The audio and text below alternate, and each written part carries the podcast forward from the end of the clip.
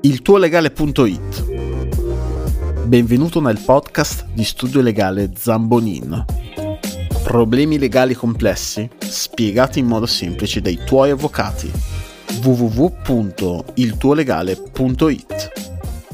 Cosa succede se un soggetto usa violenza o minaccia nei confronti di un'altra persona per ottenere la consegna di una somma di denaro? Ecco quali reati possono integrarsi. Un soggetto che usa violenza e minaccia nei confronti di un'altra persona per ottenere una somma di denaro non dovuta commette il reato di estorsione, che è previsto dall'articolo 629 del codice penale e previsto e punito con una eh, pena della reclusione da 5 a 10 anni con una multa fino a da 4.000 a 10.000 euro. In sostanza questo tipo di reato eh, in genere eh, comporta una eh, limitazione dell'autodeterminazione della vittima alla quale non viene lasciata altra alternativa che quella appunto di soggiacere alla richiesta eh, che viene avanzata dalla, eh, dall'agente, dall'autore del reato. Il reato di estorsione è un reato contro il patrimonio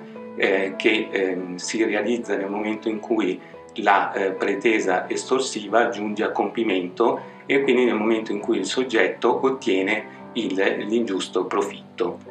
Il, ehm, questo tipo di reato è eh, un reato appunto molto grave perché è procedibile d'ufficio e eh, quindi anche nel caso in cui eh, venisse a mancare la querela il, il, reato comunque è procedibile e quindi il, non è possibile anche nel caso in cui avvenisse una remissione di querela, interrompere il procedimento penale che è appunto instaurato a carico dell'autore eh, del reato. Una cosa molto interessante da un punto di vista difensivo è eh, riconoscere la eh, differenza, quindi il discrimine, tra il reato di estorsione e il reato di eh, ragion fattasi, cioè un reato previsto dall'articolo 393 del codice penale che è molto simile per alcuni aspetti eh, rispetto appunto al reato di estorsione, perché anche in questo caso c'è un soggetto che esercita una eh, minaccia nei confronti di un altro soggetto,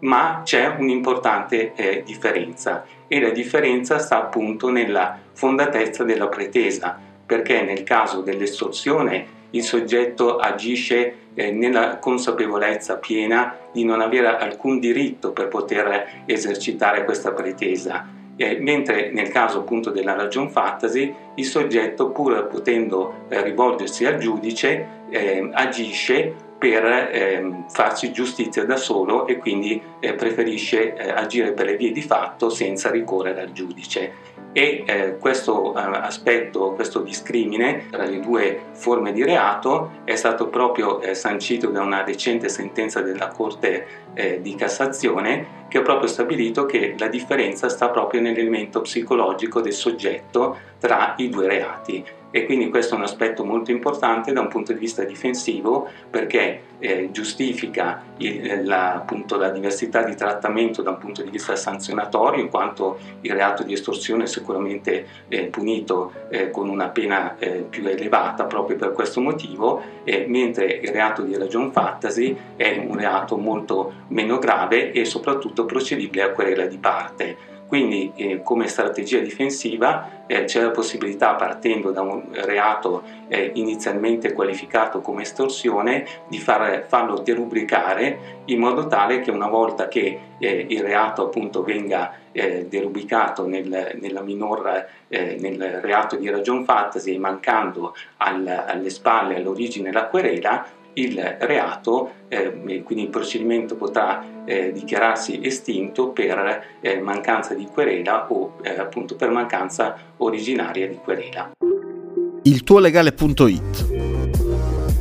Problemi legali complessi spiegati in modo semplice dai tuoi avvocati. www.iltuolegale.it